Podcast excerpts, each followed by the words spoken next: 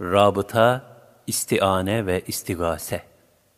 Tasavvufta salik, bir mürşid-i kamilin irşadı ile kalbi eğitime tabi olarak, seyri sülûkünü tamamlamaya çalışan kimsedir. Bu kalbi eğitim talebesi, mürşidin yani şeyhin verdiği istikameti hiç bozmadan muhafaza eder. Kalbini kesafetten kurtarmaya çalışır. Teslimiyet halini başarıyla devam ettirmeye gayret eder. Mürşitse bu kalbi eğitimde rehber olan kimsedir. Rabıtanın lügatteki manası bağ, alaka ve vuslat demektir. Aslında kainatta rabıtasız hiçbir mahluk yoktur. Rabıta maddi manevi istiane ve istigaseyi, yardım dilemeyi mümkün kılar. Diğer bir tarifle rabıta, muhabbetten ibarettir. Gönülde muhabbetin tazelik ve zindeliğini daima muhafaza ettirmektir. Üç türlü rabıta vardır. Bir, tabii rabıta. Kişinin yakınlarına duyduğu bir muhabbettir. Bir annenin evladına olan muhabbeti gibi. İki, bayağı süfli rabıta. Men edilen şeytani ve nefsani temayüllere bağlanmadır. Bir kumarbazın kalbinin devamlı kumarla meşgul olup, ailesini ve çoluk çocuğunu dahi unutması gibi. Üç, ulvi rabıta. Tasavvufi rabıta. Mukaddes mefhumlara ve ulvi duygularla insanı Allah'a yönlendiren vesile ve vasıtalara rabıtadır.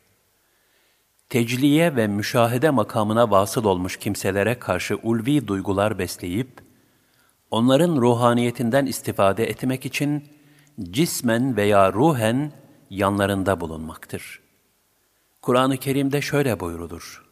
Ya eyyühellezine amenüttekullaha ve kunu ma'as sadikin. Ey iman edenler! Allah'tan korkun ve sadıklarla beraber olun. Et-Tevbe 119 Cali bir dikkattir ki Cenab-ı Hak bu ayeti kerimede sadık olun buyurmamakta. Takvanın muhafazası için sadıklarla beraber olun diye emretmektedir. Bu da insanların sadık bir cemaat içinde kulluğunu devam ettirmesi gerektiğine işaret etmektedir. Muhabbet ve maiyet, beraberlik şartlarına riayet ederek rabıta kuran bir kimse, rabıta kurduğu kimsenin ahlak ve meziyetleriyle istidadı ölçüsünde şahsiyetlenir. Çünkü güçlü insanların sergilediği haller saridir. Yani enerjik karakterlerde sirayet özelliği vardır. Güçlü karakterler, zayıf karakterlerin ilham kaynağıdır.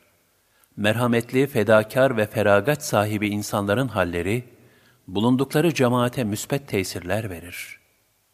Tecliye Kelime manası cilalama olan bu istilah, tasavvufta gönül aynasının masiva kirinden, yani Allah'tan gayrı matlup ve düşüncelerin kesafetinden tamamen temizlenerek, Allah aşkının ve zikrullahın nuruyla letafete bürünmesi, saf, berrak ve parlak bir hale gelmesi demektir. Hallerdeki bu sirayet özelliği, müspette olduğu gibi menfide de geçerlidir. Nitekim Firavun'un Haman ve emsali seçkin adamları da onunla ihtilatları sebebiyle zamanla firavunlaşmışlardır. Tasavvufi manadaki rabıta, manevi duyuşlara vesile olur. Kalpten nefsani, bencil duygular gider, örnek alınan mürşid-i kamilin halleri transfer edilir. Dünya malı, kalbin dışında ve bir gaye olarak değil, vasıta olarak taşınır. Mürşidin kalbi aynen mercek gibidir. Sıfatullah tecellilerine mazhar olduğu için, kalpteki menfi duygular yanmıştır. Dünyaya ait fani lezzetler ömrünü tüketmiştir. Bu haller rabıta ile müridin kalbine zamanla ve muhabbeti derecesinde sirayet eder. Mürid ile mürşid, bu hal aktarmasıyla aynıleşir.'' Nitekim hadis-i şeriflerde şöyle buyurulmuştur. Kişi sevdiğiyle beraberdir. Herhangi bir topluluğa benzemeye çalışan onlardandır.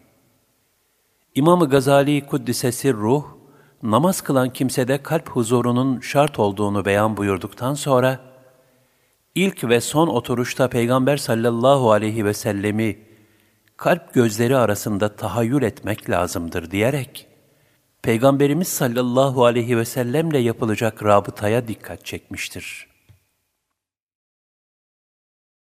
Hal inikasları Yukarıda da ifade ettiğimiz üzere haller saridir. Bu sirayetlerin belli başlı tahakkuk şekillerini şöyle sıralayabiliriz. Bir, nazar, manevi bakış. Peygamberler ve Evliyaullah'ın nazarıdır. Hz. Peygamber sallallahu aleyhi ve sellem Efendimiz buyururlar. Müminin firasetinden sakınınız. Çünkü o Allah'ın nuruyla bakar. Selim bir kalbe sahip olan kişinin nazarı, müspet hal aktarmasına vesile olur. Kalbindeki feyz, nazar edilenin kalbine akseder. Ashab-ı kiram Resulullah sallallahu aleyhi ve sellemin sohbetlerinde bulunup, onun mübarek nazarlarına muhatap oldukları için, ümmet nezdinde en yüce makam olan sahabilik rütbesine nail olmuşlardır. Bu yüzden Hz. Peygamber sallallahu aleyhi ve sellemin bu nebevi nazarlarına nail olamayan müminlerin sahabilik makamına ermeleri mümkün değildir. 2. Söz Nefsini tezkiye ve kalbini tasfiye etmiş bir kimsenin sözlerinde yaşadığı halin duyguları yüklüdür. Bu duygularla söylenen sözler muhatabına tesir eder. 3. Sohbet Sohbet meclislerinde zahiri beraberlik de vardır. Kalplerdeki farklı tecelliler o mecliste bulunanlara akseder. Güçlü karakterler zayıfların ilham kaynağıdır. Zayıf olanlar onlardan bir bakıma manevi enerji alırlar. 4. Gıda bakiyesiyle teberrük Muhtelif zaman ve mekanlarda sahabe Resulullah sallallahu aleyhi ve sellemin mübarek gıda bakiyeleriyle bereket bulmuşlardır. Bazı hadis-i şeriflerin beyanı veçile Resulullah sallallahu aleyhi ve sellem Efendimiz, bir sütü içtiği zaman, diğer sahabilere de ikram ederler, hem içene feyz aktarması olur, hem de sütte bir bereketlenme meydana gelir ve hiç eksilmezdi. Sehl bin Sa'd radıyallahu an şöyle rivayet etmektedir. Resulullah sallallahu aleyhi ve sellem Efendimiz'e bir içecek getirilmişti. Ondan bir miktar içtiler. Bu esnada sağ tarafında bir çocuk, sol tarafında ise ashabın büyüklerinden yaşlı kimseler oturuyorlardı. Efendimiz sallallahu aleyhi ve sellem, sağındaki çocuğa kabına erişilmez bir nezaket ve tevazu ile, ''Müsaade eder misin, bu içiciyi evvela şu büyüklerine vereyim.'' buyurdular.'' O küçük fakat akıllı çocuk, herkesi şaşırtan şu ibretli cevabı verdi. Ya Resulallah, sizden bana ikram olunan nasibimi hiç kimseye vermem.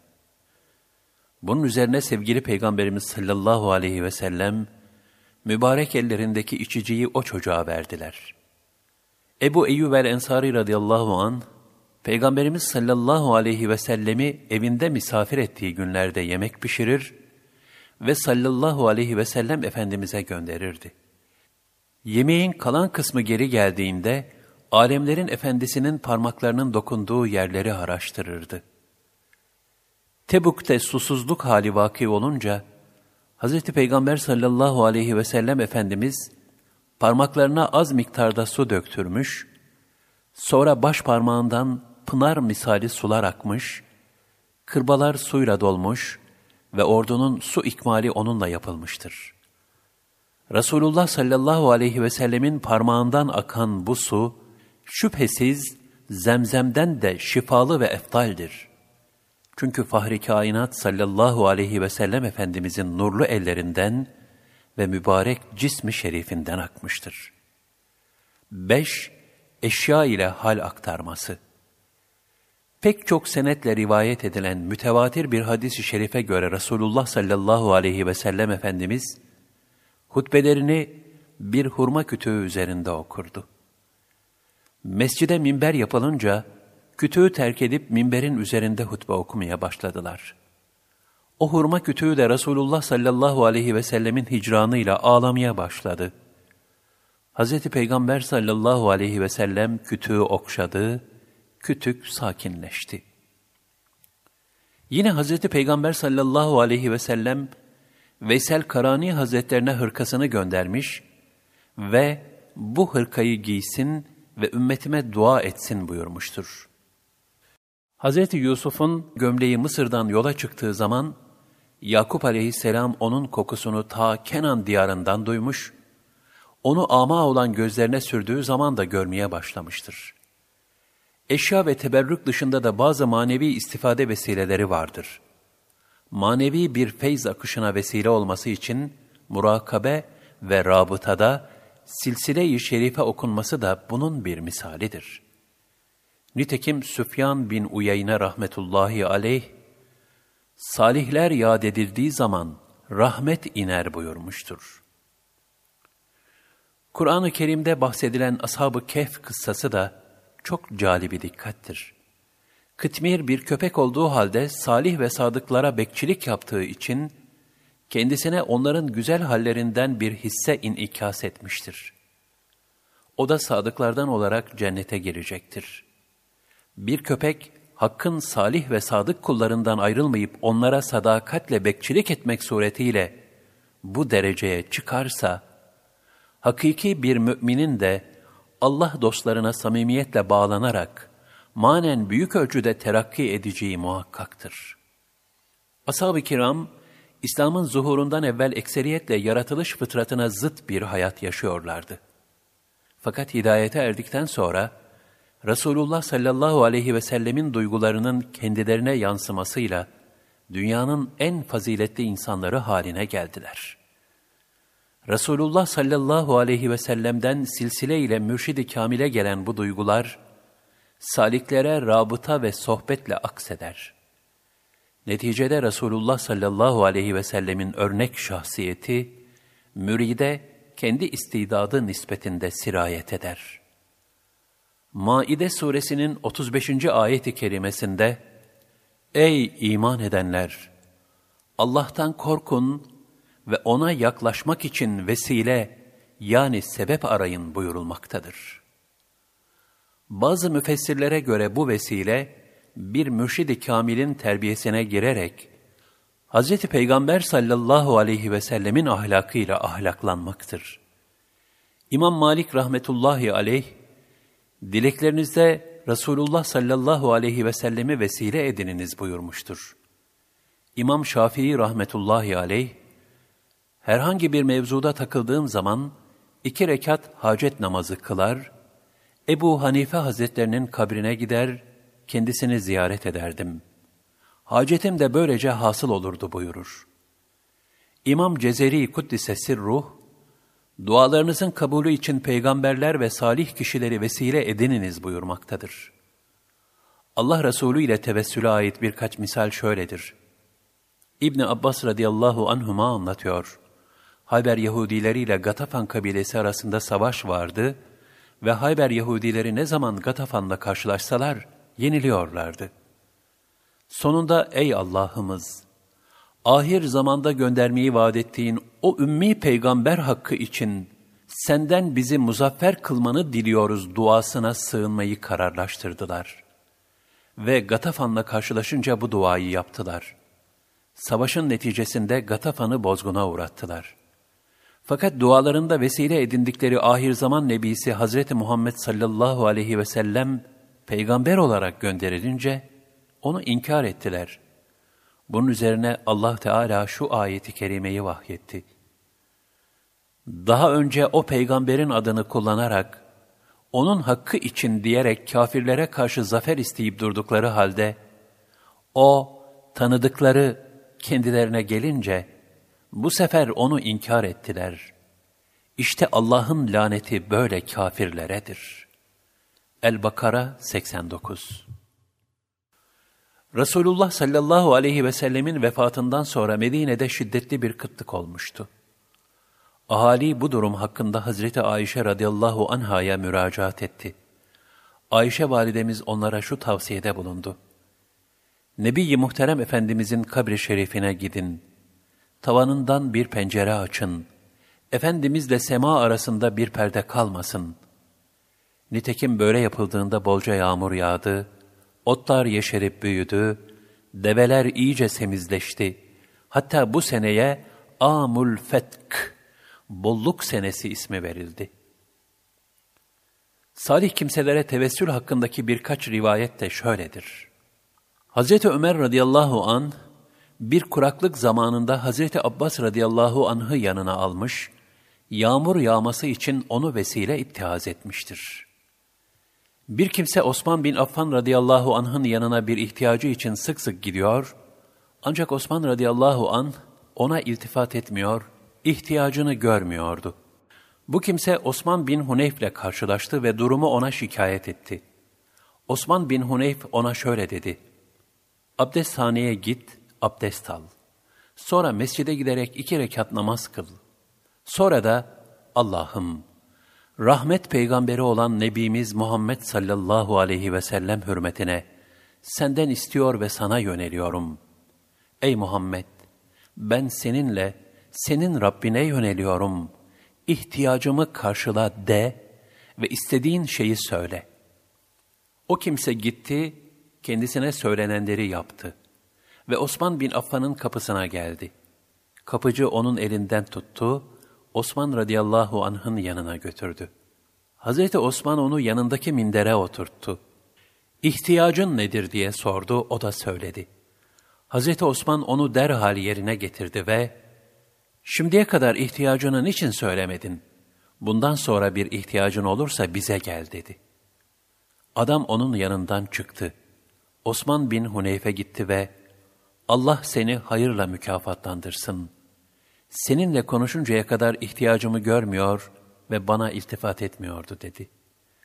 Bunun üzerine Osman bin Huneyf radıyallahu an şöyle dedi. Vallahi ben bu usulü kendiliğimden söylemedim. Şöyle bir hadiseye şahit olmuştum. Bir ama Resulullah sallallahu aleyhi ve selleme gelerek, Ya Resulallah, Allah'a yalvar da gözümdeki hastalığı gidersin. Gözümün kör olması bana çok zor geliyor dedi. Efendimiz sallallahu aleyhi ve sellem de, Dilersen sabret, bu senin için daha hayırlıdır buyurdu. Ama ise, Ya Resulallah, beni elimden tutup götürecek kimsem yok. Bu hal bana çok meşakkat veriyor. Lütfen gözlerimin açılması için dua ediniz deyince, Peygamber Efendimiz sallallahu aleyhi ve sellem şöyle buyurdu. Git abdest al, sonra iki rekat namaz kıl, ardından da şöyle dua et. Allah'ım, rahmet peygamberi olan peygamberin Muhammed'le onun hürmetine, senin zatından diliyor ve sana yöneliyorum. Ya Muhammed, ihtiyacımın verilmesi için seninle Rabbime yöneliyorum. Allah'ım onu bana şefaatçi kıl. Hakimin rivayetinde ayrıca amanın gözü görür bir halde ayağa kalktığı ilavesi de bulunmaktadır.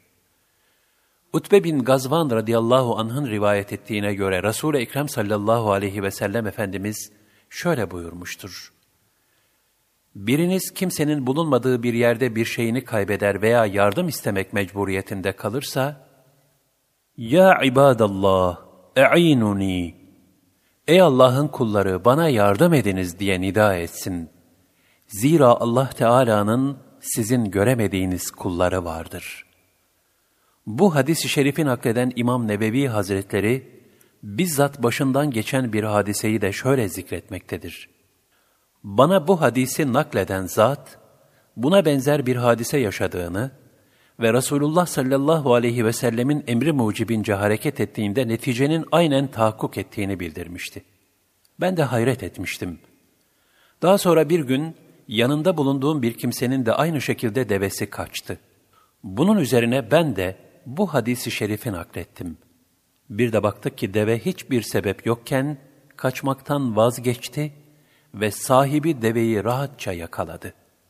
Mansur bin Abdullah, Ebu Abdullah bin Cella'nın halini şu şekilde rivayet etmiştir.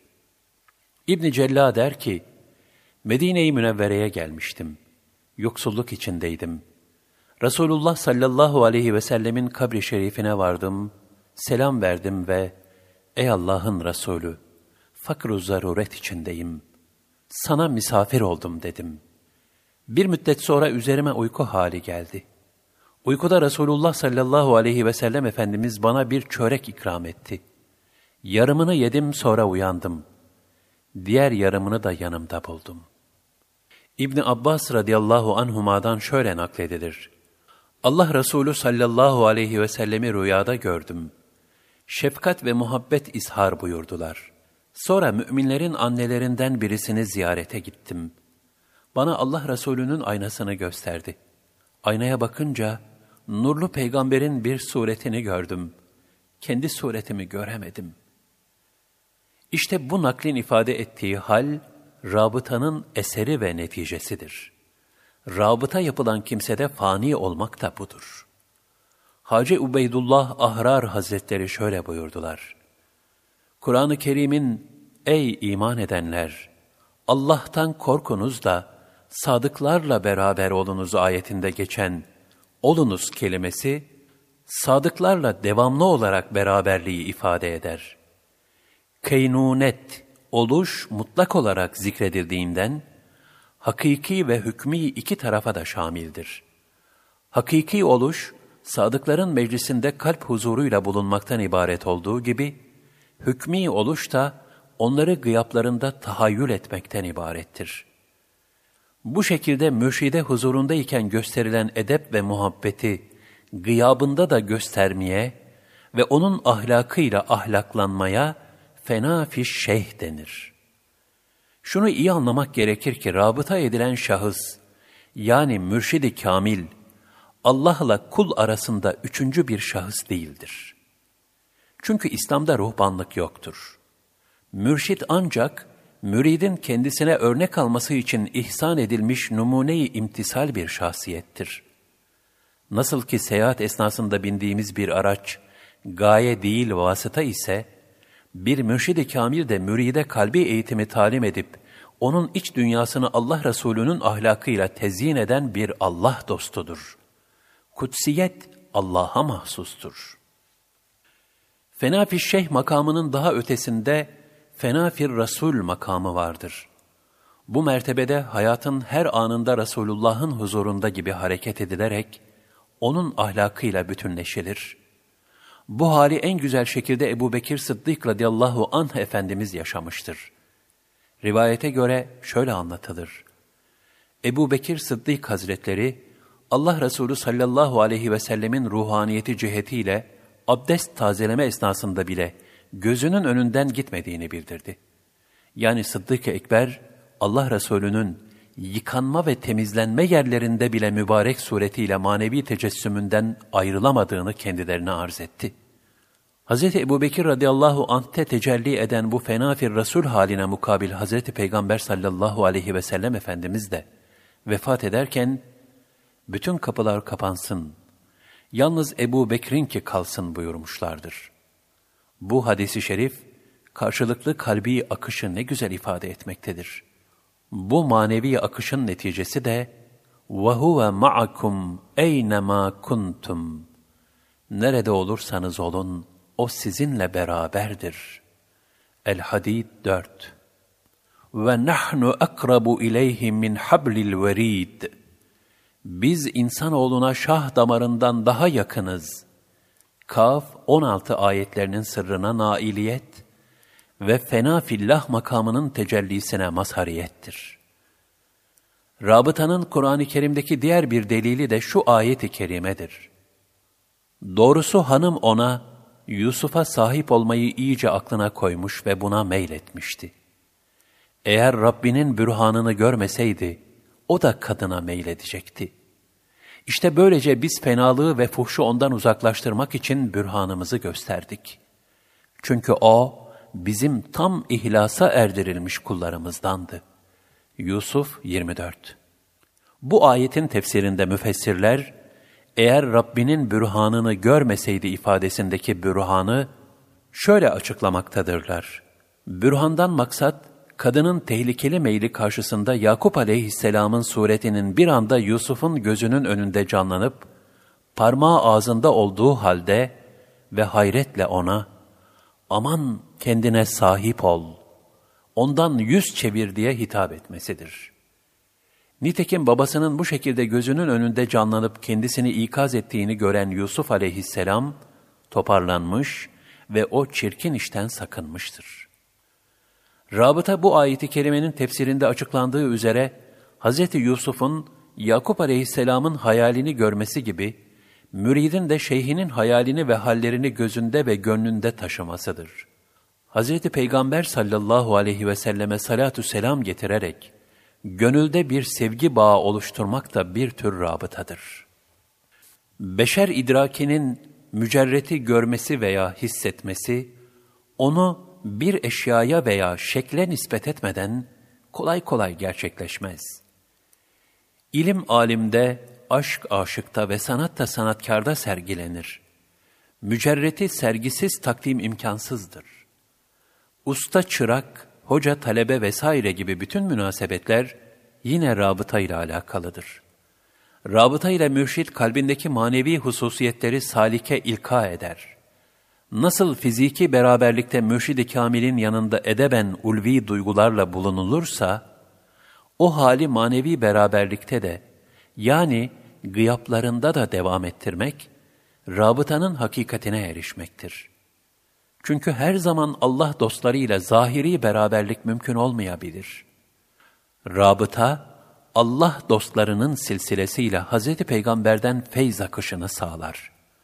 Muttasılan elektriğe kapılan insanlar gibi, en sondaki de istidadına göre aynı akımı alır.